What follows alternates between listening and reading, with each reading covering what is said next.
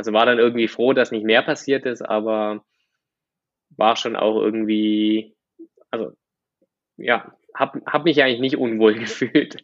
Kann mir aber auch nicht erklären, warum. Würdest Meine, du dir mehr Sorgen machen, wenn heutzutage die Kriminalpolizei kommt? Ja.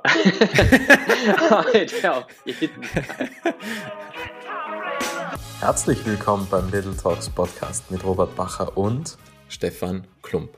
Stefan wurde von einer außergewöhnlichen Lebensgeschichte begleitet. Schon im Kindesalter zeichnete sich sein Interesse an Computern ab. Doch sein Interesse bescherte ihm einen Besuch der Kriminalpolizei, wo auch all seine Computer mitgenommen wurden. Durch die Schuljahre ging er nicht gerade mit guten Noten, er war sehr oft müde. Das war auf jeden Fall seiner Nachtaktivität unter anderem geschuldet. Und nach seiner Schulzeit kam eine Ausbildung als Kfz-Mechaniker. Ein Studium als Elektrotechniker kam dann zur Stanford University und schließlich ging es über Maui nach Edinburgh nach Barcelona. Als Stefan in Barcelona ankam, hatte er kaum Erspartes, war 26 Jahre alt wohnte in einer fensterlosen Abstellkammer und tat sich bei der Jobsuche schwer, da auch die Euro-Krise im Jahr 2009 vor Spanien keinen Halt machte. In Barcelona gründete er aber schließlich seine erste Firma namens Mobile Jazz, ein Unternehmen, das rasant auf über 20 MitarbeiterInnen wuchs. Und ich freue mich jetzt auf ein spannendes Gespräch mit Stefan Klump. Hallo Stefan. Hallo Robert, danke für das super Intro. Was bedeutet glücklich sein für dich, Stefan? Ja, das ist eine sehr schwierige Frage. Oder eigentlich war es für mich eine ähm, einfache Frage immer, weil mein ganzes Leben war schon immer auf Freiheit ausgerichtet. Am Anfang würde ich sagen, komplett unterbewusst, aber ich habe immer sehr freiheitsliebend gelebt. Und dann so ab der 20er, also 20 plus Jahre, sehr, sehr bewusst, weil ich mein Leben auf Freiheit ausgerichtet. Ähm, aber mir fällt schwer, die, die, die Frage jetzt zu beantworten, weil die letzten zwei Jahre hat sich sehr viel in meinem Leben geändert mit äh, fester Beziehung, festem Wohnsitz, ähm, einer Tochter und ich habe eigentlich ziemlich viel von meiner Freiheit aufgegeben und bin trotzdem sehr, sehr glücklich, nur anders glücklich. Wenn du das Wort Freiheit hörst, mit was verbindest du es? Verbindest du es mit Freiheit im Sinne von freier Zeiteinteilung oder Freiheit im Sinne von finanziellen Möglichkeiten. Das ist natürlich auch eine Art der Freiheit, wenn man sagen kann, okay, ich habe mir jetzt einen gewissen Wohlstand aufgebaut. Oder geht es äh, um Freiheit, keine Verpflichtungen zu haben? Was verbindest du mit dem Wort? Ähm, ich würde schon sagen, dass es anfangs oder die meiste Zeit schon sehr auf freier Zeiteinteilung war. Ähm, auch im Sinne von der Freiheit tun und lassen zu können, worauf ich Lust habe. Also ich habe in meinem Leben sehr, sehr viel schon gemacht, ähm, von Sport über beruflichen Sachen oder auch einfach Themen, in die ich mich reingearbeitet habe, weil ich es einfach liebe, Sachen zu lernen, mich reinzufuchsen bis zu einem bestimmten Punkt. Ähm, und einfach diese Freiheit und Flexibilität liebe ich, wenn ein neues Thema ansteht, auch jetzt wieder mit ganz, ganz neuen Themen im Bereich Technologie, was alles passiert in der Welt liebe ich einfach die Freiheit zu haben, mir Zeit nehmen zu können und mich einzuarbeiten und eventuell auch was draus zu bauen. Ähm, finanzielle Freiheit war für mich eigentlich nie ein Thema. Das war eigentlich eher ein Problem durch einen Großteil meines Lebens, bis ich äh, ungefähr 30 war. Habe es aber auch nie als Problem angesehen, weil ich einfach bis dahin nichts hatte und ich war es gewohnt, nichts zu haben und mit nichts zu überleben und habe trotzdem eine mega, mega coole Zeit gehabt und das habe ich eigentlich auch erst im Nachhinein realisiert, ähm, wenn man dann mal was hat, wie viel schwieriger ich das, das Ganze eigentlich macht, bis man über einen bestimmten Punkt hinaus ist, was bei mir dann auch durch mein Unternehmertum passiert ist, dass man wirklich ähm, auch nicht mehr groß äh, über Geld nachdenkt, weil man einfach in meinem Fall auch sehr bescheiden lebt und einfach deutlich mehr hat, als man braucht. Aber alles so zwischendrin ähm, war für mich dann schon eher eigentlich, was das angeht, die schwierigste Phase. Würdest du sagen, du bist glücklicher geworden, als du den finanziellen und den unternehmerischen Erfolg auch hattest? Denn du hast ja auch angesprochen und ich habe es auch im Intro erwähnt, du warst ja 2009 in Barcelona mit 26 Jahren, du hast in einer fensterlosen Abstellkammer gewohnt. Hat sich dann das Glück verändert, als der Erfolg dazu kam mit Mobile Chess? Hm. Also es hat sich mit Sicherheit verändert. Ich kann jetzt gar nicht genau beschreiben, wie, aber ich glaube nicht, dass es sich in, im Wert oder der Qualität irgendwie verändert hat. Also ich war einfach immer irgendwie glücklich oder anders glücklich. Und ich muss auch sagen, in, in der Zeit früher, da habe ich wirklich viel, viel mehr gelebt, ohne groß drüber nachzudenken. Hm, teilweise auch überlebt. Ähm, und ich habe einfach Spaß im Leben gehabt. Also da war ich auch viel zu viel beschäftigt, einfach zu schauen, wie geht's weiter. Aber nicht im Sinne, dass ich Ängste oder Zweifel hatte. Teilweise sicher schon auch, aber im Großen und Ganzen nicht. Sondern einfach immer geschaut, was kommt als nächstes, wie geht's weiter. Ich habe da gar nicht groß drüber nachgedacht, ähm, ob ich glücklich bin. Aber ich kann mich nur dran erinnern, dass ich eigentlich nicht unglücklich war. Das ist eigentlich ganz interessant. Also finde ich zumindest, dass dass man da einfach in solchen Situationen im Moment lebt und genau den Moment, der gegenwärtige Moment, das Gewahrsein, das macht ja uns im Endeffekt glücklich, oder? Also das ist, das kann ja. in unterschiedlichsten Lebensphasen und unterschiedlichsten Lebensbedingungen sein, dass wir einfach das Gewahrsein haben und sagen, okay, in dem Moment bin ich glücklich. Und das kann sein, dass man kein Geld hat und bei einer Tasse Kaffee sitzt, oder das kann sein, dass man viel Geld hat und gerade Urlaub macht. Also Absolut. Das Glücksein ist ortsunabhängig und finanziell unabhängig, würde ich sagen. Ja, absolut. Wobei ich schon, jetzt wo ich drüber nachdenke, ähm, glaube schon sagen muss, dass ich früher einfacher glücklich war, als ich nichts hatte und so einen Tag gelebt habe. Ähm, und auch nicht so die ganzen politischen und weltwirtschaftlichen Zusammenhänge so verstanden habe, wie ich das heute tue. Weil heute mache ich mir wahrscheinlich schon viel, viel mehr Sorgen, als ich mir früher gemacht habe. Vielleicht auch ähm, unberechtigte Sorgen, aber einfach, wenn man Verantwortung hat über mehrere Firmen, zig Mitarbeiter, über Familie, ähm, auch, auch Sachen wie, was mache ich mit meinem Kapital, wo investiere ich das, ist das richtig investiert, macht es Sinn und so weiter. Ähm, also ich würde nicht sagen, dass ich unglücklicher bin, aber ich mache mir schon viel, viel mehr Sorgen, als ich das mir früher gemacht habe, wo ich wirklich nichts hatte und einen Tag gelebt habe. Aber das kann auch auf de, an der aktuellen Zeit liegen, oder? Also das kann ja auch dem ja. geschuldet sein, was derzeit alles auf der Welt passiert. Angefangen bei der Klimakrise bis hin zu weiteren Dingen, was auf der Welt geschehen. Das kann ja auch mit dem zusammenhängen, dass sich so die Sorgen mehr festsetzen, oder? Ja, ich würde sagen beides, weil ich erinnere mich ganz gut dran, wo ich da in Barcelona war. Das war 2009 und 2008, 2009 und auch 2010 war ja die ähm, Euro-Krise. Und ich weiß, dass es da ziemlich schwierig für mich war, dort einen Job zu bekommen. Aber ich habe mir jetzt auch nicht groß Sorgen gemacht. Ich habe es auch nicht wirklich verstanden. Jeder hat darüber geredet, was das für eine Krise ist, auch in den USA, Lehman Brothers und so weiter. Aber ich habe die Zusammenhänge damals überhaupt noch nicht verstanden und habe mich ehrlich gesagt auch gar nicht so arg interessiert, weil ich ganz mit ganz anderen Dingen zu tun gehabt habe in meinem Alltag. Und heutzutage ist jetzt wieder eine ähnliche Situation und ich mache mir viel, viel mehr Gedanken, weil ich es einfach mehr mitkriege, ähm, viel mehr auch betroffen bin und weil ich es halt auch viel mehr verstehe, was da los ist. Aber wie gesagt, vielleicht sind die ganzen Sorgen auch einfach nicht ähm, so arg begründet, wie ich mir dann jetzt Sorgen mache. Aber vielleicht auch doch, ich weiß es eben nicht. Denkst du, dass man es als Unwissender leichter hat? Weil diese Frage stelle ich mir schon ab und zu, weil ich denke mir, so teilweise, wenn man halt Dinge gar nicht weiß, dann stürzt man sich einfach blauäugig in irgendwelche Projekte hinein und sagt, okay, das muss ja funktionieren und das klappt schon und das geht schon irgendwie mit einer kindlichen, fast schon traurigen Naivität. Mhm. Und aber wenn man mehr weiß, wenn man mehr liest, mehr Medien konsumiert, dann kommen ja immer mehr Sorgen und mehr Gedanken, wo man sich denkt, oh, schaffe ich das überhaupt? Ist jetzt der richtige Zeitpunkt? Wie hängt das und das zusammen?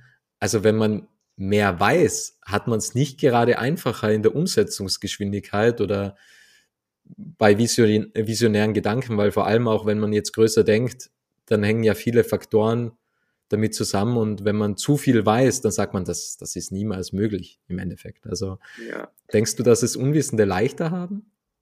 Also das glaube ich auf jeden Fall. Ähm, zumindest was so die mentalen Sachen angeht. Unwissend, ich meine, da ist ja auch immer eine Korrelation zwischen Wissen und Unwissen und Vermögen haben und nicht Vermögen haben. Ich meine, wenn jemand sehr unwissend ist und natürlich dann auch in der gleichen Position, dass er überhaupt kein Vermögen hat, der hat natürlich dann ganz andere Sorgen und hat es anders nicht leichter. Ähm, was ich mir halt schwer tue oder wo ich mir Sorgen mache, ist halt wirklich, andere würde sagen, das sind, das sind eigentlich keine Probleme, wenn man vergleicht, was, was andere Menschen auf der Welt für Probleme haben, die auch ganz andere Sorgen haben. Aber auch vielleicht, um die Fragen noch ein bisschen einzugehen, ähm, wenn ich mir aussuchen könnte, ob ich lieber unwissend wäre und glücklicher, oder glücklicher kann man nicht sagen, aber dann weniger Sorgen hätte oder das ganze Wissen jetzt hätte, ähm, aber dafür dann auch mit so Sorgen und, und mentalen Problemen zu kämpfen habe, dann würde ich schon sagen, habe ich lieber das Wissen, weil das ist auch wieder was, was mir unglaublich Spaß einfach macht, was mich vorantreibt und was mich letztendlich auch äh, dann glücklich macht oder mir Glück bringt in dem Moment. Wenn wir jetzt zurückgehen ins Jahr 2009 und angenommen, du hast den Wissensstand, den Wissensstand von heute, aber nicht wie soll ich sagen, du hast nicht den Wissensstand, wie sich die Welt verändert. Also du kannst nicht mhm. darauf wetten, es kommt eine Pandemie im Jahr 2020 beispielsweise. Aber nur das Wissen, wie funktioniert die Wirtschaft, wie funktioniert der Aktienmarkt, wie funktionieren, wie funktionieren gewisse andere wirtschaftliche, wirtschaftliche Aspekte und so weiter. All das Wissen, was du auch aus Büchern hast, aus der Vergangenheit, würdest du dann 2009 die Firma Mobile Chess gründen? Oder hättest du dann vielleicht mehr Sorge, weil du mehr weißt und sagst, okay, das, das klappt niemals? Oder wie würde das ausschauen? Mhm. Also die Firma würde ich auf jeden Fall nochmal gründen, weil das war eh ein, ein strittiger Punkt oder eine, eine, schwere Entscheidung, das zu machen. Da kann ich gleich nochmal drauf eingehen.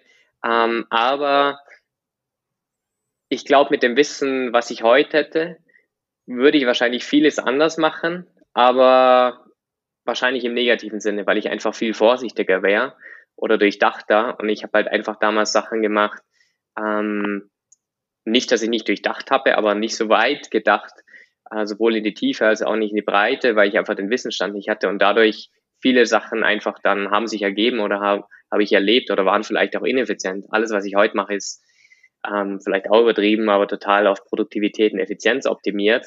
Und damals ähm, haben sich wahrscheinlich viele random Sachen ergeben, wo wahrscheinlich neun von zehn unsinnig waren, aber dafür eins von zehn war da wieder was mega Cooles. Aber das ging halt nur, weil ich auch diese Ineffizienz drin hatte, die ich heute nimmer habe. Wie kam die Firma Mobile Chess zustande? Du warst vorher bei einem Startup in Barcelona. Das Startup ging dann pleite und dann kam Mobile Chess. Wie war damals der Anfang? Wie hast du gestartet? Was macht Mobile Chess überhaupt? Erzähl mal. Also ich war in, in Barcelona und hatte da ziemliche Probleme, erst einen Job zu bekommen, weil eben Eurokrise und ich hatte überhaupt kein Spanisch gesprochen. Ich war eigentlich auf einem Roadtrip, also ich hatte überhaupt nicht geplant, in Barcelona zu bleiben und zu leben, aber mir hat es einfach gefallen und bin dann ein bisschen länger dort geblieben. Und ja, hat wirklich schwer, einen Job zu bekommen, habe mich dann mit Mobile App Development befasst, habe da eine Gruppe eröffnet und dadurch bin ich dann zu meinem ersten Job gekommen. Das war ein, ein Startup. Da war ich aber nur ein Dreivierteljahr als Mobile App Developer und da wurden die ähm, von Skyscanner acquired. Ich bin aber in dem ganzen Prozess dann rausgeflogen, ähm, weil ich im Teil von dem Produkt gearbeitet habe, was für Skyscanner nicht interessant war. Danach war ich in einem anderen Startup. Da war ich dann ähm, CTO, also technischer Leiter. Und ja, das hat mir eigentlich auch gar nicht, es war interessant technisch, aber es ging generell in die falsche Richtung und letztendlich ähm, ging es auch pleite. Und dann kam eben der Punkt wieder für mich, also ich hatte damals immer noch wirklich kein Geld, weil ich in beiden Jobs nicht viel verdient hatte. Ähm, und da musste ich wieder schauen, wie kann ich überleben und mir dann auch zu dem Zeitpunkt hatte ich dann endlich mal eine ordentliche Wohnung in Barcelona. Wie kann ich mir die Miete noch leisten? Und dann kam der Punkt, dass ich ähm, wieder überlegt habe, gehe ich zurück in Silicon Valley, wo ich ja davor schon war, und ähm, gehe dort in einen Tech-Job. Also bei Google, Facebook damals noch, ähm, Tesla kannte ich ziemlich viele Leute und ein paar anderen hätte ich Möglichkeiten gehabt. Habe dann auch äh, konkret bei Google schon interviewt. Durch einen Kontakt, ich hatte, bin ich dort äh, recht schnell vorangekommen habe dann ein Angebot bekommen in London bei Google, weil die von den Visa schon recht voll waren, von dem Pensum, den sie, hat, den sie hatten. Und London wollte ich dann irgendwie nicht. Und dann kam die Überlegung, ob ich vielleicht doch selber was starte. Da kam auch wieder durch Zufall ein größeres Projekt, ein Consulting-Projekt eigentlich um die Ecke. Und dann habe ich für mich entschieden, eigentlich habe ich viel mehr Bock, wieder selber was zu machen, auch wieder wegen dem Thema Freiheit, als jetzt in London bei schlechtem Wetter und Nebel zu sitzen und sowieso in einer riesigen Stadt, die nicht am Meer ist ähm, und auch sonst von der Natur für mich jetzt nicht besonders interessant ist. Und ja, dann habe ich das Risiko einfach gewagt, weil ich dachte, ich kann ja immer wieder zurück zu Google oder auch sonst wohin. Ich habe das Netzwerk, ich habe die Skills und habe das eigentlich recht entspannt dann gestartet. Und der Grund, warum ich eigentlich eine Firma daraus gestartet habe, war, weil das Projekt so riesig war, dass ich mindestens ein Team von fünf Leuten brauchte.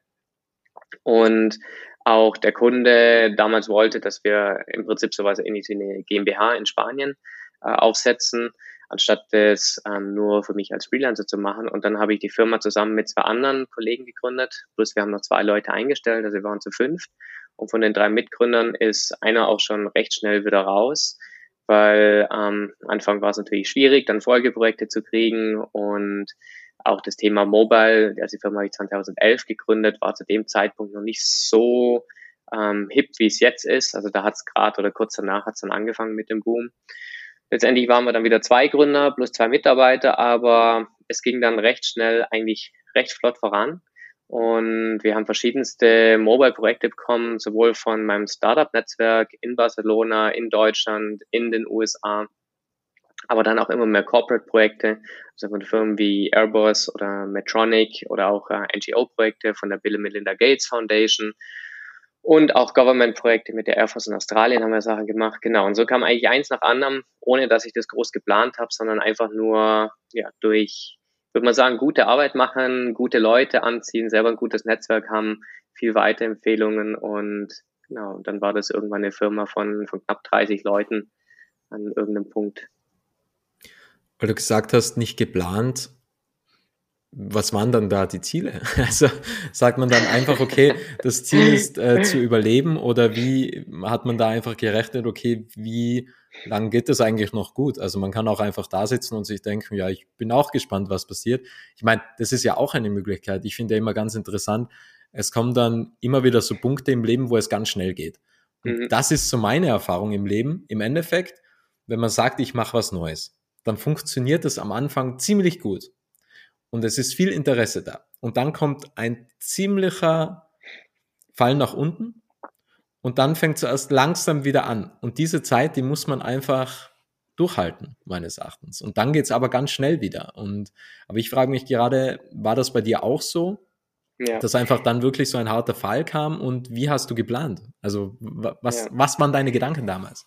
Ja, ich meine, das, das ist jetzt vielleicht, also der harte Fall kam nie, um das mal vorwegzunehmen, aber das Ganze ist vielleicht auch eine Kombination von ähm, Glück haben im Leben, als auch äh, viele Opportunities zu haben, die dann die Möglichkeiten, also das Glück eventuell bringen, als auch ähm, Sachen gut zu machen, und ich will mich da eigentlich nicht selber rühmen im Sinne, dass ich äh, jetzt gut und intelligent oder was auch immer bin. Aber was mich vorantreibt, und das ist auch eins von meinen so Mantras im Leben, ist Passion for Excellence.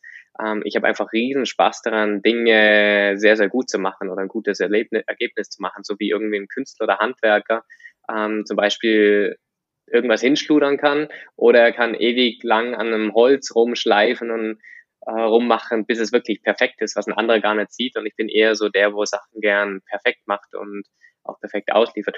Und ich glaube eben die Kombination von dem Ganzen hat dann dazu geführt, dass ich diesen Fall nach unten ähm, beruflich gesehen nie hatte.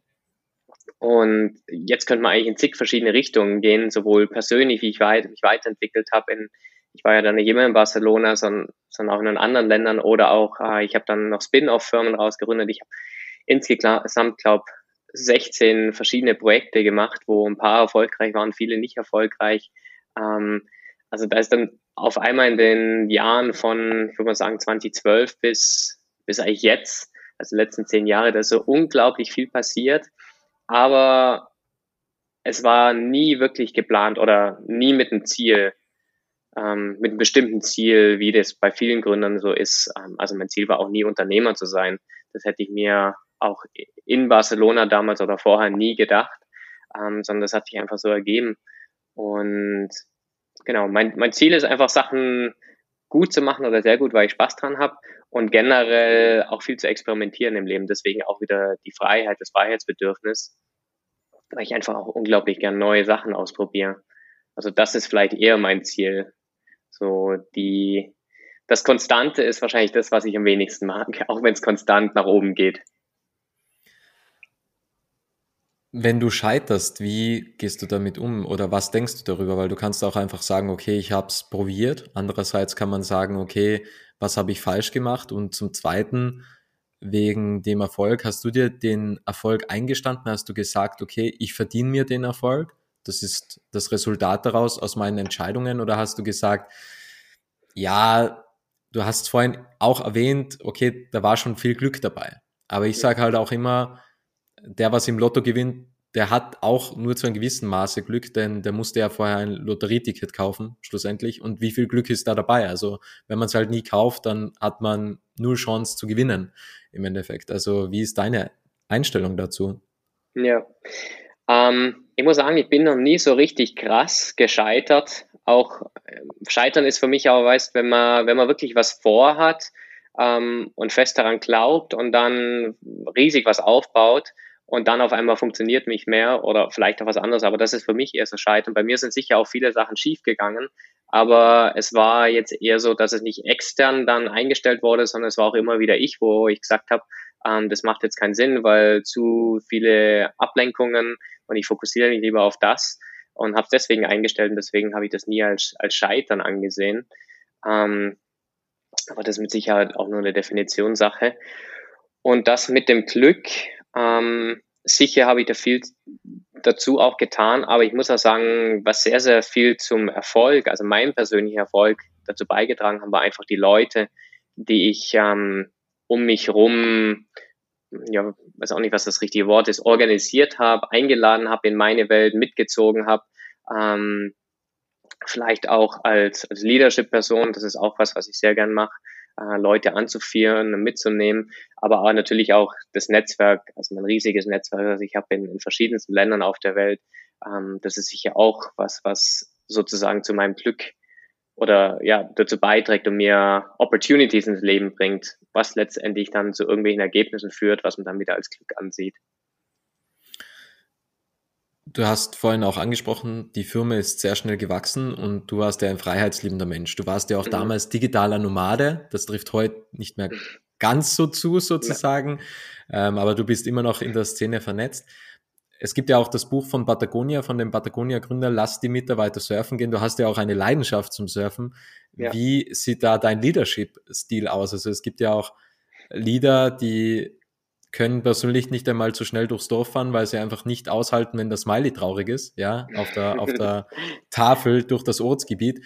Ähm, aber trotzdem muss man ja als Leader auch ab und zu hart durchgreifen. Also man muss ja auch klare Ansagen machen. Der Bernhard Möstl hat einmal gesagt, es gibt das kampflose Siegen und das kampflose Siegen bedeutet, dass man wirklich keine Alternative bietet zu dem, was Menschen machen können. Man muss wirklich klare Grenzen ziehen.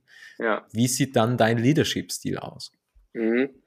Ähm, ich weiß gar nicht, ob man das äh, heutzutage so öffentlich noch sagen darf, aber lustigerweise, also meine Firma sind ja alles ähm, nicht deutschsprachige, also äh, total international von Japan, Aserbaidschan bis nach ähm, Costa Rica auf der anderen Seite der Welt. Also unsere Sprache ist sehr viel Englisch, teilweise auch Spanisch, weil viele Spanisch sprechen dabei sind. Ähm, aber lustigerweise nennen die mich oder habe ich den Spitznamen in, in meiner Firma oder eine meiner Firma der Führer. Ähm, weil die, weil die wirklich wissen, dass ich einen sehr, sehr harten Führungsstil haben kann, wenn es sein muss, ähm, obwohl ich eigentlich die meiste Zeit wirklich, muss ich sagen, ein, ein, sehr, sehr netter und freundlicher Mensch bin, oder bin ich da dann eigentlich auch. Und ich gebe sehr, sehr viel Freiheiten. Ähm, ich gebe auch eigentlich gern Verantwortung ab, wenn ich weiß, bei der Person ist es in den richtigen Händen. Aber ich habe auch äh, wie an mich selber sehr, sehr hohe Erwartungen, was die Qualitätsansprüche angeht. Ähm, und auch das Verhalten oder Umgang mit anderen Menschen, Umgang mit Kunden, Umgang mit Mitarbeitern oder damals, als wir noch ein Büro hatten in Barcelona, auch, ähm, dass es ordentlich und aufgeräumt ist und solche Sachen. Und wenn da aber Sachen waren, die mir nicht gepasst haben, dann habe ich das eigentlich sehr schnell und sehr klar und dann, auch wenn es sein muss, dementsprechend oft angesprochen. Und das hat mir so ein bisschen den Spitznamen gegeben. Ähm, aber auch zum Leadership, weil du gefragt hast, was ist mein Leadership-Stil? Ähm, ich würde sagen, dass wirklich jeder eigentlich komplett viel Freiheiten hat und, und sagen oder entscheiden kann, wie er Sachen machen möchte. solange er wirklich das Ergebnis liefert, ähm, muss aber dann auch wirklich liefern oder ja, bestimmte Grenzen einhalten. Aber um dir ein Beispiel zu nennen, im Mobile Jazz in der Firma zum Beispiel haben wir die Regel, dass, dass jeder arbeiten kann, von wann er will, von wann bis wann er will, von wo er will, solange halt die wichtigsten Termine eingehalten werden und auch ähm, Deadlines und es gewissermaßen Überschneidung gibt, weil wir arbeiten ja auch im Team zusammen. Ähm, genau. Aber das funktioniert eigentlich sehr, sehr gut in dem kleinen und homogenen Team, was wir haben. Ich glaube, es wird nicht überall funktionieren. Wenn du sagst, dein Mantra ist Passion for Excellence, das ist ja so dein eigenes Leistungsversprechen. Mhm. Wie geht man mit der Erwartungshaltung gegenüber anderen um? Weil im Endeffekt, weil das dein Mantra ist, heißt das ja nicht, dass das von den MitarbeiterInnen das Mantra ist. Im Endeffekt kann man sagen, okay, wir wollen Exzellenz bieten. Wir wollen außergewöhnliche Produkte, digitale Produkte schaffen. Jetzt würden wir bei Mobile Jazz bleiben. Mhm. Aber das heißt ja nicht, dass das von jedem so getragen wird, dein Mantra, oder? Also ja. da, da ist ja auch dann, also man kann ja enttäuscht werden. Im Endeffekt eine Enttäuschung ist ja nur, okay, man dachte etwas und das wird dann quasi enthüllt und man kommt drauf, okay, das ist gar nicht so. Und dann ist man sozusagen enttäuscht von dem Menschen. Wie gehst ja. du damit um? Ja, ich glaube, da kommen wir wieder so ein bisschen zurück ähm, zu was sind eigentlich die Ziele, was du vorhin gefragt hast. Und wenn ich jetzt wirklich das Standardziel so von Unternehmern hätte, die wollen einfach die Firma immer größer bauen und wir könnten wahrscheinlich easy auch bei über 100 Mitarbeitern sein. Aber für mich war dann schon eher das Ziel, einmal die Freiheit zu erhalten, aber auch Leute um mich herum zu haben, die ähnlich sind wie ich von der Einstellung her, von der Philosophie, von der Firma oder generell Kultur ähm, also nicht Menschkultur, sondern Firmenkultur, Arbeitskultur, aber auch die Interesse haben, ich bin ja eigentlich von meiner Jugend her ein kompletter Nerd und habe einfach gerne Sachen ausprobiert und getinkert und die Leute habe ich von Anfang an schon um mich rum geschart eigentlich. Und die haben super reingepasst und das sind eigentlich auch die bei Mobile Jazz noch in dem Fall, die jetzt auch im Leadership sind, also im Management-Team. Und genau so eine Sichtweise haben. Und die haben halt wieder andere Leute gebracht, die ähnlich denken. Und natürlich gab es dann immer zwischendurch wieder einige und umso größer man wird und umso mehr man Bedarf hat, Leute einzustellen, kommen natürlich immer wieder mehr durch, ähm, die da vielleicht nicht in das Raster passen. Aber da muss man halt die Entscheidung treffen, will man dann lieber noch schneller, noch größer wachsen oder will man lieber so eine Kultur haben, wo man richtig viel Spaß hat mit den Leuten und wir machen ja auch ganz viel zusammen. Also wir gehen ja mindestens einmal im Jahr gibt es ein Mandatory Event, also ein verpflichtendes Event, wo wir eine Woche irgendwo in der Welt sind, ein Hotel oder ein großes Haus mieten und zusammen arbeiten und dann Workshops machen. Aber dann gibt es auch noch viele andere Events, wo wir ein Haus mieten, zum Beispiel für zwei Monate in Thailand oder in Kapstadt waren wir oder Martinique, wo wir unsere Mitarbeiter einladen, dorthin zu kommen, auf Firmenkosten. Oder wir gehen auch Skifahren zusammen, surfen zusammen, wandern zusammen, alles Mögliche. Und das Ganze funktioniert halt nur oder möchte ich zumindest nur machen, wenn ich auch Spaß mit den Leuten habe, die Zeit zu verbringen. Weil was will ich zwei Monate mit Leuten mit Zeit verbringen, wenn ich mich letztendlich nur ärgere? Und deswegen war uns das eigentlich schon immer sehr, sehr wichtig. Ähm, wir heiren primär für Cultural Fit und Secondary eher für die Skills, weil wir wissen, wenn jemand den Cultural Fit hat und smart ist, ähm, kann er die Skills immer halt innerhalb von sechs bis zwölf Monaten oder länger lernen. Das haben wir so unsere Herangehensweise. Wissen das die MitarbeiterInnen auch zu schätzen? Denn es kann ja einfach sein, oder also ich denke mir halt, wenn man in Österreich groß wird, da sind halt viele Dinge einfach da. Und man weiß irgendwann gar nicht mehr zu schätzen, einfach dass klares, wunderbares, köstliches Wasser aus der Wasserleitung kommt. Und es gibt mhm. Länder da draußen, die haben Wasser, die haben Wassernot, die haben kein Wasser schlussendlich, die haben nicht, also die haben weder Wasser noch Wasser schlussendlich. Ja. Und für uns ist das halt dann gang und gäbe, okay, wenn ich den Wasserhahn betätige, kommt einfach Wasser raus und das kann ich ganz normal trinken. Und dann weiß man es vielleicht gar nicht mehr so zu schätzen. Also für mich ist das einfach ganz normal. Wenn ich jetzt rausgehe, kann ich mir ein Wasser holen. Und das kann aber genauso sein, oder wenn man jetzt so eine Firmenkultur hat, dass einfach die Mitarbeitenden ja schon auch unzufrieden werden, obwohl so eine tolle Kultur herrscht, weil sie es irgendwann nicht mehr zu schätzen wissen, weil sie denken, ja, so das, was der Stefan macht, das machen andere auch schlussendlich. Und dann kommt ja wieder diese Unzufriedenheit und denkt sich, ja, es muss ja irgendwas geben, was noch besser ist, als wie jetzt beim Mobile Chess oder beim Stefan zu arbeiten. Ja, ähm, das ist ein sehr, sehr guter Punkt und ich glaube, da könnte ich eigentlich stundenlang drüber reden. Ähm, wir haben ja recht früh angefangen mit dem Thema Remote Office. Also die Firma haben wir, wie gesagt, 2011 in Barcelona gegründet und ich glaube, wir hatten drei oder vier Jahre das Office, aber recht früh, oder bin ich dann schon wieder abgehauen, ich bin dann ähm, nach Dubai gegangen und dann haben wir noch andere Remote-Mitarbeiter gehabt und dann waren wir irgendwie so halb, halb, also halb im Office, halb remote. Und irgendwann kamen wir am Punkt, dass äh, die Leute in Barcelona, die mussten einmal die Woche ins Büro gehen, um die Tür für die Putzfrau aufzuschließen. Aber letztendlich war jeder irgendwann remote. Und ähm, genau, worauf ich eigentlich hinaus wollte, wir waren eigentlich eine so der ersten Firmen, die wirklich das Remote-Thema gelebt hat und auch dieses Lifestyle-Thema in den Firmen. Es gab noch ein paar wenige andere, aber nicht viel damals zu der Zeit. Und was wir eben gemerkt haben, vor Covid. Für uns war es ziemlich einfach, Leute zu finden. Also wir waren auch durch unsere Blogposts und wir waren ja auch im Fernsehen bei ProSieben, äh, zum Beispiel Galileo gibt es eine Reportage und ein paar andere Sachen. Ähm, ging das alles ziemlich viral und wir hatten zum Beispiel im Peak 200 Job-Applications pro Tag. Also war wirklich in Extremzeiten, aber das ist richtig, richtig viel für eine kleine Firma. Und dann, als Covid kam, ähm, hat irgendwie jeder auf Remote umgestellt und dann hatten wir dieses Alleinstellungsmerkmal nicht mehr, weil jeder auf einmal remote war.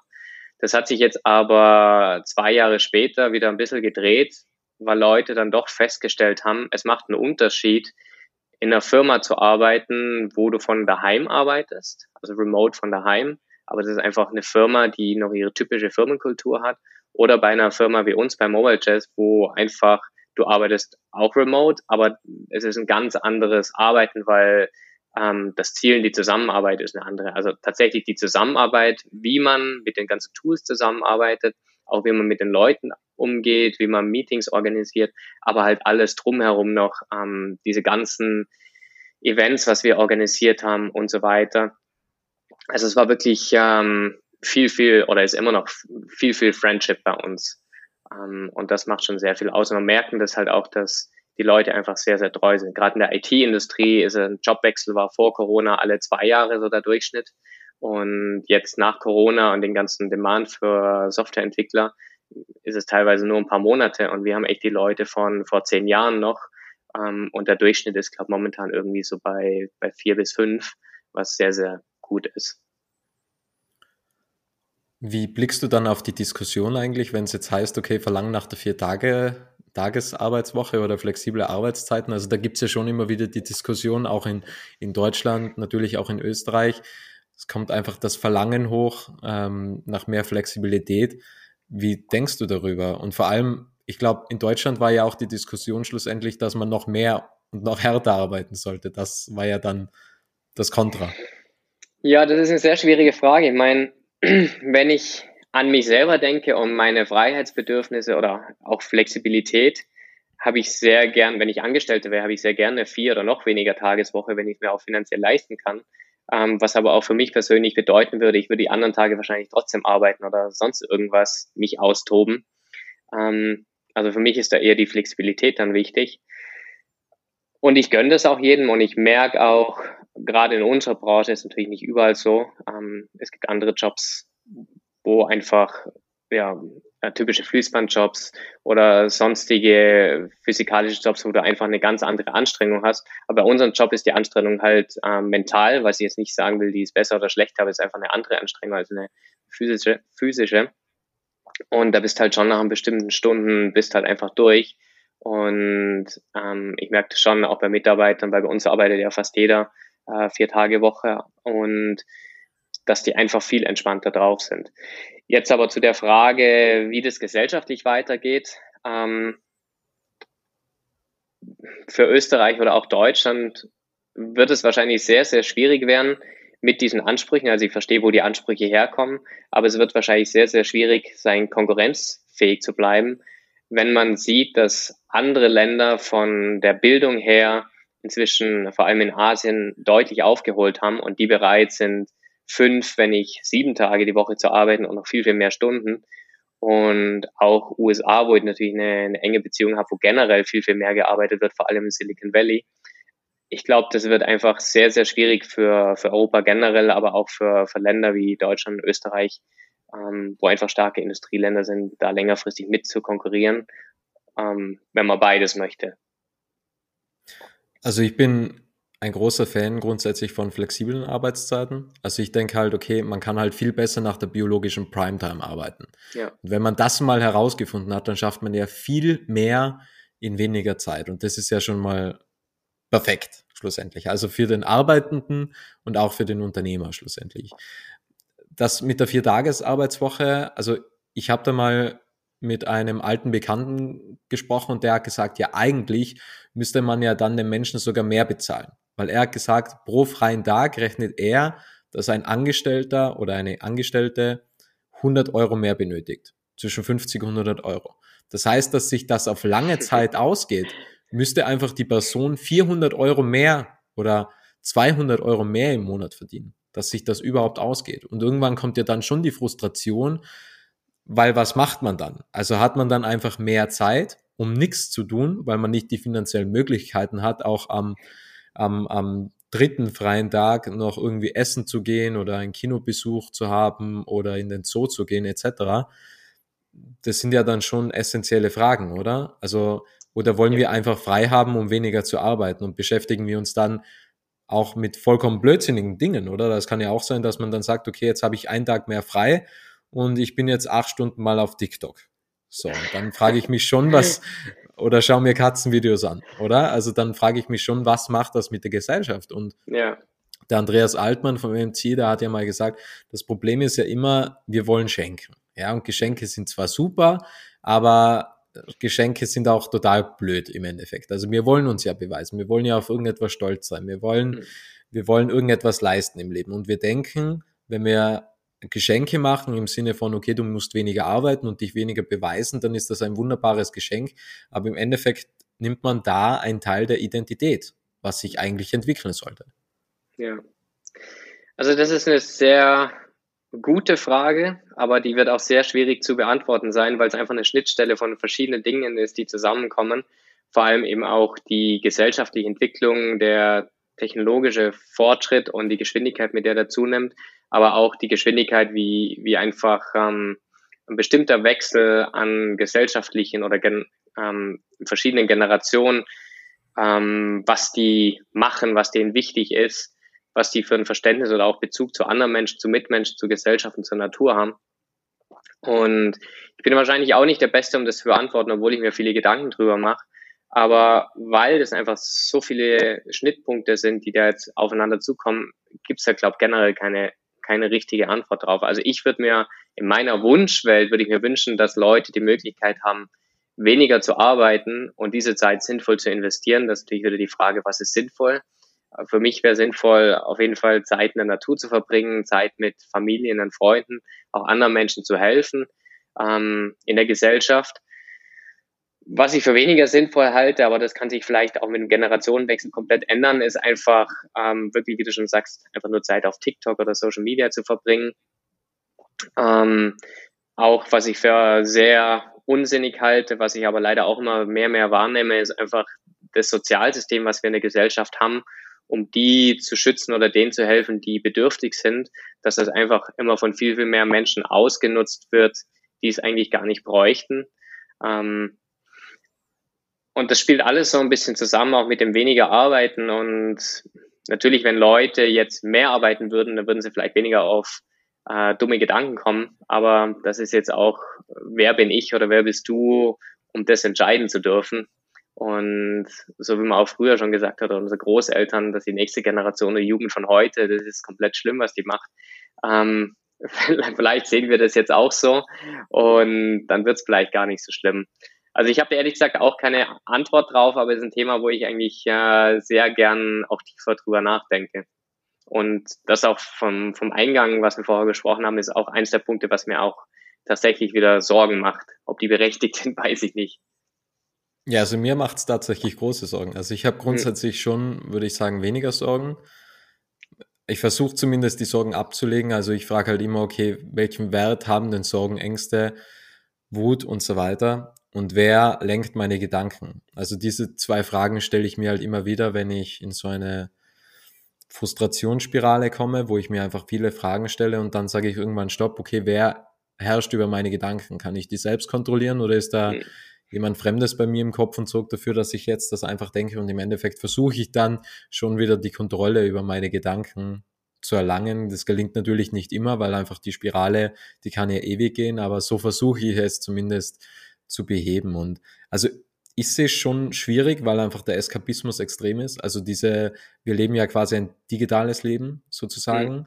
Und das Problem ist ja quasi, es sind einfach Routinen. Und die Routinen, die bestehen immer aus drei Bestandteilen. Das ist ein Auslösereiz, eine Gewohnheit und eine Belohnung. Und um das wieder zu beheben, brauchen wir neue Routinen. Mhm. Und da ist das Problem, dass grundsätzlich wir so viele Routinen haben, beziehungsweise wir so viele Möglichkeiten haben, uns abzulenken, dass die Routine nicht gerade besser wird. Das heißt, wenn ich jetzt sage, ich habe in der Früh immer diese Gewohnheit beispielsweise, dass ich das Handy nehme, ja, Auslösereiz, ich wach auf und nimm das Handy. Die Gewohnheit ist, ich gehe in Social Media. Mhm. Und die Belohnung ist, ich fühle mich verbunden und weiß, was es aktuelles gibt. Das ist ja so ein Beispiel sozusagen. Jetzt sage ich, okay, schlechte Routine, was mache ich dann? Hm. Und da fängt es schon bei vielen Menschen an, weil, also mir passiert das nicht, weil ich habe einfach ganz normal Routinen von kalt duschen bis hin einfach zu meditieren. Aber jetzt hm. irgendjemandem zu erklären, okay, statt das Telefon in die Hand zu nehmen, zu meditieren, das, das wird nicht funktionieren. Dann schaut er halt Fernsehen. Ja, also das ist halt dann die Alternative. Oder man wechselt die Social Media Plattform. Statt, statt Instagram schaut man irgendwie YouTube. Und das ist schon ein Problem, dass man ja quasi die Gewohnheiten einfach nicht sagen kann, die gibt's jetzt nicht mehr, sondern man muss sie ersetzen. Und ich ja. sehe eher das Problem, dass es eventuell schlechtere Gewohnheiten werden. Auch in der Vier-Tage-Woche. Ja, also wenn ich jetzt einen Tag mehr Zeit habe, es gibt ja auch Menschen, die haben einfach Probleme mit Alkohol beispielsweise. Mhm. Trinkt man dann einen Tag mehr, ist das dann besser, weil man einfach nicht weiß, was man mit der Zeit macht. Und grundsätzlich, wir sagen, wir haben zu wenig Zeit, aber wir beschäftigen uns nie, wohin fließt denn eigentlich die Zeit? Ja. Und dann habe ich schon ein wenig ein Problem damit, grundsätzlich, um ehrlich zu ja. sein. Ja. Ja, ich weiß die Antwort auch nicht drauf. Ich meine, was ich immer wieder drüber nachdenke, mein, meine Eltern oder meine Mutter, die ist auf dem Bauernhof aufgewachsen ähm, und die hat ihr Leben und auch mein Großvater, der ist jetzt 100 Jahre alt, die haben immer sehr, sehr hart gearbeitet und die hatten überhaupt nie Zeit für irgendwas, sei es Social Media, wenn es das gäbe, oder auch über andere Sachen ähm, nachzudenken. Und ich bin ein bisschen gespalten, weil ich sehe schon auch mit der jüngeren Generation, dadurch, dass die jetzt so viel Zeit haben und auch Wohlstand durch die Eltern, dass es da schon eine Gruppe gibt, die sehr, sehr viel ausprobiert, auch sehr viel neue Firmen gründet, experimentiert, Fortschritt bringt in gewisser Weise, auch sehr in ähm, Umweltthemen engagiert ist, auch in sozialen Themen. Also ich glaube, da gibt es schon deutlich mehr, als es früher gab, absolut gesehen.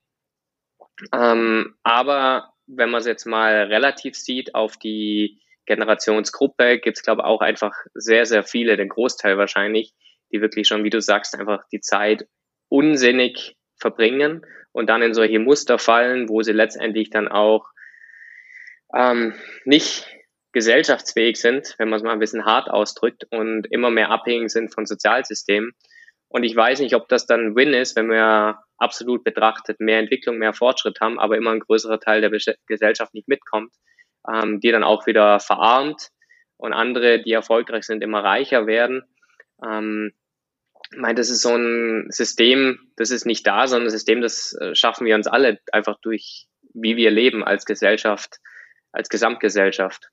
Und dann natürlich, was ich vorhin auch schon erwähnt habe, dass, dass wir einfach von anderen Ländern in dem Bereich abgehängt werden, die dann auch wieder reicher und wohlhabender sind. Und Wohlstand ist ja auch immer relativ. Ähm, aber ich glaube schon, dass das so ein bisschen the beginning of the end ist von unserer Wohlstandskultur in Europa zumindest. Es hängt ja auch ein wenig, also ich versuche jetzt irgendwie ein neues Thema zu eröffnen und ja. vielleicht gelingt es mir ja. Ähm, grundsätzlich ist es ja so, dass wir Zuflucht suchen in Social Media, wenn Gefühle in uns hochkommen, was wir einfach unterdrücken wollen. Also eigentlich eine Ablenkung. Das hängt ja schon auch ab und zu mit Lebenskrisen zusammen.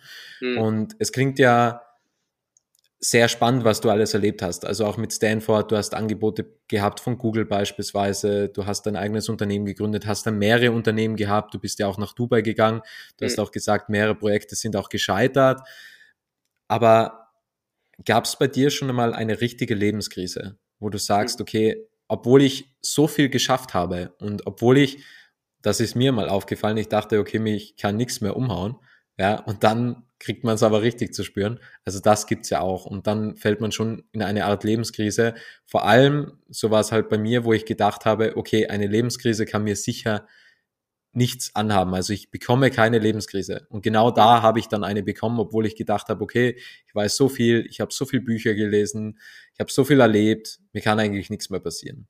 Mhm. Und da hat's mich getroffen. Gab es bei dir schon einmal einen Moment der Lebenskrise? Mhm. Also ich muss sagen, ich bin in der Hinsicht ziemlich abgehärtet, weil ich in meinem früheren Leben schon so viele Krisen durchlaufen hatte. Ähm, ein Beispiel, zum Beispiel nach Stanford bin ich nach Maui gegangen und hatte damals natürlich auch nicht viel Geld und hatte einen Monat in einem Hostel gelebt und dann ging mir irgendwann das Geld aus. Und da musste ich schauen, wie ich überlebe. Und dann habe ich viel am Strand geschlafen, ich habe im Vulkan geschlafen, also ist kein aktiver Vulkan, ist einfach so ein Naturpark oder Nationalpark. Und ich habe mich immer wieder weiter gehangelt durch diese Krise oder Krisen auch später im Leben Barcelona oder sonst irgendwo, einfach dadurch, dass ich weitergemacht habe. Und das hat mich im Großen und Ganzen schon abgehärtet, muss ich sagen, dass wenn immer wieder was Schlechtes passiert, ich bin nicht, also ich beschwere mich eigentlich ganz, ganz selten, sondern ich fokussiere mich recht schnell drauf, wie kann man weitermachen und habe deswegen kaum Probleme mit solchen Sachen. Was mich aber doch tatsächlich einmal komplett ähm, aus dem Leben geworfen hat, war lustigerweise ein Beziehungsthema weil dadurch, dass ich ja so freiheitsliebend bin und ständig unter Welt unterwegs war und immer an einem anderen Ort, hat sich für mich nie ergeben, dass ich eine richtig lange feste Beziehung hatte. Und das war mir damals auch ähm, noch überhaupt nicht wichtig, weil einfach andere Ziele im Leben und so weiter. Aber dann vor ein paar Jahren, 2015, 16, 17 rum, hat sich dann doch eine Beziehung ergeben mit einer Frau aus Zimbabwe, die war oder ist Menschenrechtsanwältin und das war im Prinzip eine Fernbeziehung, weil sie war viel unterwegs äh, für ihre Arbeit, ich war viel unterwegs für Arbeit, aber auch Leben. Und wir haben uns eigentlich nie so gesagt, das ist eine Beziehung, aber wir waren dann auch irgendwie zwei Jahre zusammen und hat sich dann einfach ergeben. Aber irgendwann kam dann der Punkt, ähm, dass wir gesagt haben, das passt jetzt doch nicht so, wir sind so unterschiedlich von dem, was wir eigentlich wollen. Ähm, so über eine Fernbeziehung hat es super funktioniert, weil man dann doch nicht so viel Touchpoints hat. Man hat sich gern, wenn man sich sieht, hat man eine super Zeit zusammen, aber dann ist man doch wieder auseinander und jeder geht seinen eigenen Weg. Ähm, aber längerfristig hat es eben nicht funktioniert und dann haben wir uns eigentlich komplett rational getrennt und weil das Sinn gemacht hat für uns beide. Aber emotional hat es dann überhaupt nicht funktioniert und dann waren wir, ich glaube, zwei oder dreimal wieder zusammen, getrennt, zusammen, getrennt. Und es ging hin und her, bis man irgendwann einfach sagen musste, es geht nicht anders. Wir müssen Abstand halten, komplett Kontakt abbrechen und so weiter. Aber das hat mich so fertig gemacht und ich konnte damit nicht umgehen. Ich kann es rational immer noch nicht erklären, aber emotional einfach, dass ich ähm, nicht mehr schlafen konnte. Ich hatte nachts Panikattacken, obwohl ich mir rational immer eingeredet habe, warum eigentlich. Ich will ja diesen Weg gehen. Und da bin ich für ein halbes Jahr nicht mehr rausgekommen, konnte dann auch nicht mehr gescheit arbeiten, weil ich total übermüdet war, tagsüber schlafen musste. Dann haben mir einige Freunde geholfen mit viel Zureden. Ähm, auch Familie hat mir geholfen. Und letztendlich war es ähm, ein bestimmter Freund, der mich gepusht hat, dass ich mir professionelle Hilfe suche, wo ich immer gesagt habe, dies brauche ich nicht. Dann ging es erst ähm, zu einer Psychologin, was mir schon viel geholfen hat, einfach drüber zu reden, wie auch mit Freunden. Aber letztendlich hat das auch nicht den Kick gebracht und er hat gemeint, ich muss zum Psychiater. Wo ich mich erst gewehrt habe, weil Psychiater, habe ich gesehen, ist für Leute, die verrückt sind ähm, oder richtig krasse Probleme haben. Und ich habe ja kein richtiges krasses Problem, ich habe ja nur ein Beziehungsproblem, aber ich habe einfach nicht mehr schlafen können. Und letztendlich war ich beim Psychiater und die Psychiaterin hat mir Schlaftabletten gegeben, erstmal von Anfang und hat dann gesagt, ich soll dann wieder zurückkommen und sagen, wie es ist, mit einer kleinen Dosis. Und das hat mir echt dann geholfen, weil ich wieder schlafen konnte, weil ich wieder entspannter wurde, weil ich wieder klar denken konnte und alles und auch wieder arbeiten konnte und einen Sinn in meinem Leben gesehen habe, bin ich durch das aus dem Ganzen rausgekommen.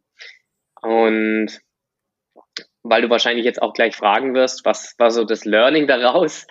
Ähm, für mich war das große Learning daraus, was ich auch vielleicht in meiner Arroganz ein bisschen einsehen musste.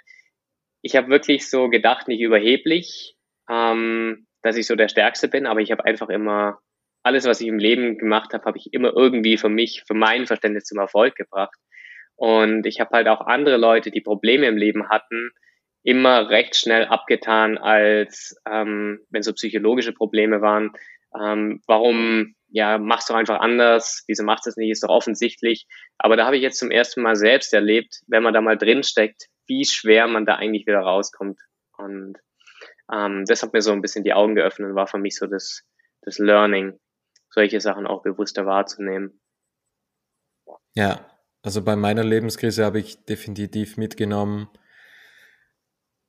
sich in die Rolle der anderen Person hineinzuversetzen und einfach auch einmal fragen. Also das hat mir zum Beispiel geholfen, weil auch wenn es vorbei ist, da kann man einfach meinen, okay, natürlich hat es einen Grund, ja, aber man meint dann, also ich habe dann auch irgendwie Schuldgefühle gehabt, weil ich mir gedacht habe, okay, an was hat's gelegen schlussendlich? Und dann kommt man ja irgendwo in so eine Spirale rein, wo man sagt, okay, vielleicht hätte ich das tun sollen und das machen sollen und das ändern sollen etc.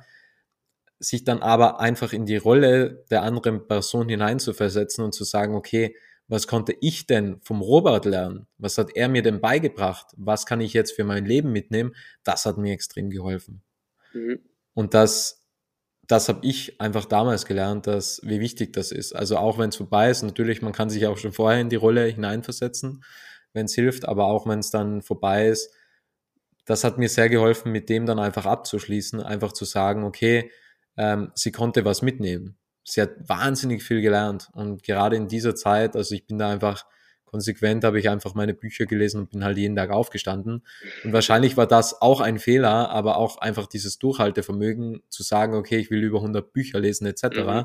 und stehe konsequent auf. Also da hat's ja natürlich ist das nicht gerade sensibel, ja, wenn es heißt, okay, du stehst zwar jeden Tag um, damals bin ich noch um 4.45 Uhr aufgestanden, mittlerweile ist es ja 3.50 Uhr und damals hat es geheißen, okay, lass uns mal darüber sprechen. Also wenn der Wecker um 5 Uhr abgeht, also wenn er 5 Uhr davor steht, dann bin ich gerne bereit, dir einen Kaffee zu machen. Ja, und ich habe halt dann eingewilligt, die biologische Uhr, ich war dann trotzdem um Viertel vor fünf wach. Und bei ihr ging dann der Wecker irgendwann um fünf, fünf nach fünf. Sie hat auf Schlummern gedrückt und dann habe ich mir gedacht, scheint, als ob ich keinen Kaffee bekomme, dann fahre ich jetzt einfach. ja. Und das, natürlich ist das sehr unsensibel. Ähm, andererseits habe ich mir dann im Nachhinein gedacht, okay, einfach das zu sehen, dass ein Mensch einfach konsequent jeden Tag aufsteht, ohne Probleme und einfach sagt, okay, heute ist ein neuer Tag und ich versuche das Beste aus dem Tag zu machen, das ist ja schon ein Learning, weil einfach viele Menschen haben ein Problem mit dem Aufstehen. Mhm. Obwohl, das ist ja, da ist man ja pures Bewusstsein, oder? Also man denkt, man fühlt sich, ja, man denkt, geil, oder? Wie cool, dass ich überhaupt wieder aufwache. Ja? Also ja. ich habe mal so Spaß habe gesagt, vielleicht stelle ich mir deswegen immer den Wecker, weil ich sonst Angst habe, dass ich nie mehr wieder aufwache, ja. Also ja, und das konnte ich halt mitnehmen aus der Zeit. Ja, ähm, ein Problem mit dem Aufstehen, ich glaube, das haben viele Menschen und das muss ich sagen, das ist manchmal was, was ich mir wünschen würde sogar, weil ich habe eher das gegenteilige Problem. Ich habe einen sehr, sehr leichten Schlaf und ich wache recht einfach auf und das Problem ist, sobald ich mal ein bisschen wach bin und der Kopf anfängt zu rattern, bin ich sofort wach. Und das ist dann egal, ob das zwei Uhr morgens ist, vier Uhr morgens oder sechs Uhr morgens. Ähm, und manchmal wünschte ich mir einfach, ich könnte besser, besser schlafen. Das wäre sicher auch angenehmer für die Gesundheit. Aber das ist vielleicht auch nochmal das, was wir am Eingang der Sendung besprochen haben, so ein Problem von mehr Wissen oder weniger Wissen oder mehr Sorgen haben, weniger Sorgen haben. Äh, wenn man einfach viel nachdenkt, dann hat man auch diese kleine Problemchen leider. Aber das ist jetzt ein totaler Zufall. Ich habe jemanden auf einer Weißwurstparty kennengelernt, der Dr. Martin Schlott. Und sein Claim ist, mit mir schlafen Sie am besten. Ähm, okay. Ähm, der hat den Podcast zugesagt. Also der kommt, also nächste Woche nehme ich äh, den Podcast auf. Hast du Fragen an einen Schlafcoach? Boah, also so aus dem Stand heraus nicht, außer was kann ich tun, um weniger denken zu müssen, wenn ich wenn ich aufwach? Frage ich. Und ich hoffe, er hat eine Antwort für uns beide. Ähm, ja. Oder zumindest für dich. Also ich habe, ich weiß nicht, also ich nehme halt immer wieder so Atemzüge. Also das hilft halt ja. mir einfach bewusst, einfach immer vornehmen, wenn ich einschlafe, okay, wenn ich morgen wieder aufwache, hoffentlich, dann der erste Atemzug, die ersten zwei, drei Atemzüge, die müssen bewusst sein. Ja. Einfach so tief einatmen und tief ausatmen. Und das hilft mir wahnsinnig. Ähm, ja. Na, ich habe eine andere Technik, aber die ist eigentlich total bescheuert, aber die funktioniert für mich. Ich habe ja auch schon alles Mögliche probiert von, von Atemübungen, was ich auch in anderen Lebensbereichen oft mache und auch Meditation, was bei mir überhaupt nicht funktioniert irgendwie. Oder ich hatte die Disziplin noch nicht, um das umzusetzen. Aber lustigerweise mein Trick, um einschlafen zu können oder meine Gedanken abzuschalten, ist wirklich eine total bescheuerte Sendung anzuschauen. Also Big Bang Theory zum Beispiel was ich schon zigmal angeschaut habe und eigentlich auswendig kenne. Aber das ist das Einzige, was bisher bei mir funktioniert, um mein Hirn irgendwie abschalten zu können und wieder einzuschlafen. Ja, betäuben sozusagen. Genau. Bewusstlos schlagen. Genau, total bescheuert eigentlich, aber ich habe noch nichts Besseres gefunden. Ich frage, ob er da Tipps hat, auf jeden ja. Fall. ähm, ich habe noch zwei Fragen, ich habe noch drei ja, Fragen an dich. Gerne, Zukunftspläne, gerne. was sind deine Zukunftspläne? Mm, boah, das ist echt schwierig zu sagen. Ich habe ich hab ein Trello-Board. Ich bin ja sehr gut organisiert, was solche Sachen angeht. Ich habe ein Trello-Board voll mit Zukunftsplänen. Ich müsste das eigentlich mal aufmachen. Ähm, da stehen Sachen drauf wie Hubschrauberpilot werden, ähm, Bergretter werden, verschiedenste Business-Ideen, was ich noch habe. Ähm, Im Surfen, wo ich jetzt schon relativ okayisch gut bin, nochmal richtig gut zu werden, auch in anderen Sportarten, die ich mache, Klettern, Gleitschirmfliegen, richtig gut zu werden. Ich muss aber sagen, und das ist wirklich ein bisschen Klischee, aber ist die Wahrheit, seitdem unsere Tochter da ist, schaue ich kaum mehr auf dieses Trello-Board drauf und habe auch keine Ziele oder solche längerfristigen Zukunftsziele irgendwie mehr, zumindest für den Moment. Und ich genieße total einfach das, das Familienleben momentan, ähm, zusätzlich zum Arbeitsleben und auch zusätzlich zum Sport, was ich mache. Aber ich habe momentan nicht so den Drive, was richtig, richtig Großes anzugehen oder ein großes Ziel anzugehen, weil ich einfach in diesem Moment glücklich bin und auch sehr genieße. Denkst du, dass der Moment wieder kommt, wo du sagst, ich möchte jetzt was richtig Großes wieder angehen? Hm, ich glaube schon. Ich glaube schon. Ähm, es ist auch, wenn ich ganz ehrlich bin, es ist teilweise immer wieder da und ich bin eigentlich auch dran, immer wieder auch aktuell. Ich bin nur vielleicht ein bisschen vernünftiger geworden, nicht so wie früher zigtausend Sachen gleichzeitig zu machen, sondern ich versuche das ein bisschen organisierter, gezielter und vielleicht auch langsamer zu machen. Aber ja, es ist, wenn ich ganz ehrlich bin, ist es trotz, trotz dem ganzen Familienthema und sonstigen ist es auf jeden Fall auch noch da, ja. Eine Abschlussfrage, die du wahrscheinlich schon kennst, weil ich ja. sie sehr gerne und sehr oft stelle. Was war dein bestes Investment? Mm, mein bestes Investment würde ich sagen, war mein Leben so gelebt zu haben, wie ich es gelebt habe, mit den ganzen Dummheiten und Problemen, was es mir gebracht hat. Angefangen von in der Schule nicht aufzupassen ähm, oder müde zu sein und nicht aufzupassen, weil ich die ganzen Nach Nächte mir vom Computer ähm, verbracht habe, zu die Schule abzubrechen, vorm Abitur eine Kfz-Mechaniker-Ausbildung zu machen. Das war eine mega gute Zeit für mich, wo mir auch äh, zum ersten Mal im Leben so den Wert gezeigt hat, zu wirklich viel zu reisen, solange ich das damals noch konnte, ohne mir Sorgen über Geld oder Familie machen zu müssen. Ähm, also wenn ich das oder irgendjemand irgendwas weitergeben kann oder möchte, würde ich sagen, ist es das. Mach dieses Investment in dich selbst, auch viel zu lesen, dich für viele Sachen zu interessieren, ähm, viel zu reisen, viel in Problemsituationen zu sein, nicht lebenskritische Problemsituationen, vielleicht manchmal auch, aber generell Problemsituationen, weil ich glaube, man lernt einfach so viel von einem Problem und kann das dann auch auf andere Probleme in der Zukunft übertragen, ist so meine Erfahrung. Und auch ähm, ein Thema Investment, viele investieren ja arg in ihre Kinder oder in der Wohlstandsgesellschaft, wo wir sind, geben ihren Kindern viel mit, viel Kapital, sei es durch Erbe oder früher schon durch Schenkung, durch Spielzeug, was sie alles bekommen. Und das beste Investment, meine Eltern, muss ich sagen, die haben mir ausreichend genug gegeben, aber nie zu viel. Ich musste immer kämpfen oder um mich selber sorgen und das hat mich zu dem eigentlich gemacht, was ich bin heutzutage. Und das würde ich auch gerne mit meiner Tochter oder meinen Kindern äh, in Zukunft so machen. Mich interessiert es jetzt einfach und ich würde das noch gerne als Frage dazwischen werfen. Ja, gern. Damals mit der Kriminalpolizei. Hast du da jemals gedacht, dass du, dass du, also natürlich, du hast nie gedacht, dass du Unternehmer wirst, aber mhm. was waren da die Gedanken? Hast du gedacht, okay, dein komplettes Leben ist jetzt weg oder wie fühlt man ähm, sich da? Na, überhaupt nicht. Das war eigentlich eine lustige Situation und vielleicht war ich in gewisser Weise auch naiv. Ich war zum Glück noch äh, 15. Ich glaube, wenn ich 16 gewesen wäre, wäre es eine ganz andere Situation gewesen. Das andere Glück war, ich bin auf dem Dorf aufgewachsen. Also die Kriminalpolizei war da auch sehr ländlich angehaucht und es war eigentlich, was sie gemacht haben, Cybercrime, also Hacking. Und zu dem Zeitpunkt, ich weiß gar nicht mehr, welches Jahr das dann war, aber damit gab es in Deutschland wahrscheinlich nirgends irgendwo eine Cyber-Unit. Also da gab es halt so die ersten Modems in Deutschland. Und ich musste eine Strafe abzahlen, ich weiß es nicht mehr genau, aber ich glaube, dass es ungefähr 1000 D-Mark waren, was für mich unglaublich viel Geld war. Ähm, die Polizei hat auch ähm, die ganzen Computer eben mitgenommen, was für mich sehr ärgerlich war. Aber ja, ich kann mich leider auch nicht mehr dran erinnern, aber ich habe mir, glaube so arg nicht Gedanken gemacht darüber. Also war dann irgendwie froh, dass nicht mehr passiert ist, aber war schon auch irgendwie, also ja, hab, hab mich eigentlich nicht unwohl gefühlt. kann mir aber auch nicht erklären, warum. Würdest Meine, du dir mehr Sorgen machen, wenn heutzutage die Kriminalpolizei kommt? Ja. Jeden Fall. ja. Aber solche Dummheiten, also ja, Dummheiten mache ich auch nicht mehr. Ich bin immer noch tief im Thema Cybersecurity drin.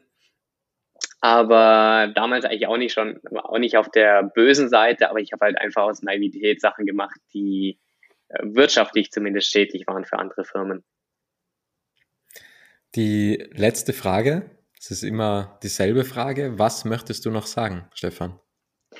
Ja, das ist eine, eine super Frage, die du immer stellst. Und was ich sagen möchte ist, ich kenne dich ja, Robert, jetzt seit einem halben Jahr und bin ein Riesenfan von deinem Podcast, vor allem, weil ich ja neu in Tirol bin und niemand hier kannte. Und ich habe einfach durch deinen Podcast unglaublich viele Menschen kennengelernt. Und ich habe Tirol als Business-Standort anfangs komplett ignoriert und habe hier nur gelebt wegen der Natur. Aber habe durch dich so unglaublich viele tolle Menschen kennenlernen dürfen. Und was ich sagen will, ist, das, was du machst, finde ich eine unglaubliche Bereicherung für das Land Tirol oder auch Österreich generell oder die Region. Und ich hoffe einfach, dass noch viel, viel mehr Menschen von deinem Podcast hören und den auch wertschätzen. Vielen, vielen Dank. Dankeschön. Wirklich schöne Abschlussworte, die mich natürlich ehren. Ähm, es hat mich auch sehr gefreut, weil das ist ja, unsere Begegnung war ja irgendwie zufällig. Du hast mich auf LinkedIn angeschrieben. Genau. Und dann haben wir einen Zoom-Call vereinbart. Dann haben wir irgendwie eineinhalb Stunden lang gequatscht. Ja, bis zum ja. Ray Dalio sind wir gekommen, schlussendlich. genau. und, und Klimawandel und alles war dabei. Das haben wir uns ja noch einmal in der Werkstätte. Und du hast mir auch damals das Galileo-Video durchgeschickt. Mhm. Und ich glaube, das Abschlusswort war, ähm, irgendwann kommt man drauf, dass es eigentlich nichts mehr gibt, was man sich nicht kaufen kann, irgendwie. Ähm, genau. Dann habe ich mir gedacht, okay, also du, also es ist sehr spannend eigentlich, was du alles so erlebt hast. Und also es war mir eine große Ehre und Freude, dass du bei mir im Podcast teil warst ähm, oder Gerne. Teil der Podcast-Serie jetzt bist und wurdest. Und ich hoffe, es kommt äh, zu einem Teil zwei irgendwann einmal. Es würde mich auf jeden Fall sehr freuen, wenn es dazu kommt. Ja, voll gern. Also wegen mir immer und wir können noch über so viele Themen reden, was ich in meinem Leben erlebt habe, auch von witzigen Situationen, von spannenden Business-Sachen, also querbeet. Ich freue mich. Auf jeden Fall Storys. Karl May. Karl May kommt ja auch irgendwann noch vor. Stimmt, das ist auch ein wichtiger Punkt in meinem Leben. Ja. Stefan, vielen, vielen Dank nochmals und dir alles Gute, viel Erfolg weiterhin. Danke, Robert, und bis bald einmal. Ciao. Es freut mich sehr, dass du das Interview bis zum Ende angehört hast und wenn du keine Folge mehr verpassen möchtest, dann abonniere jetzt Little Talks in deiner Podcast-App.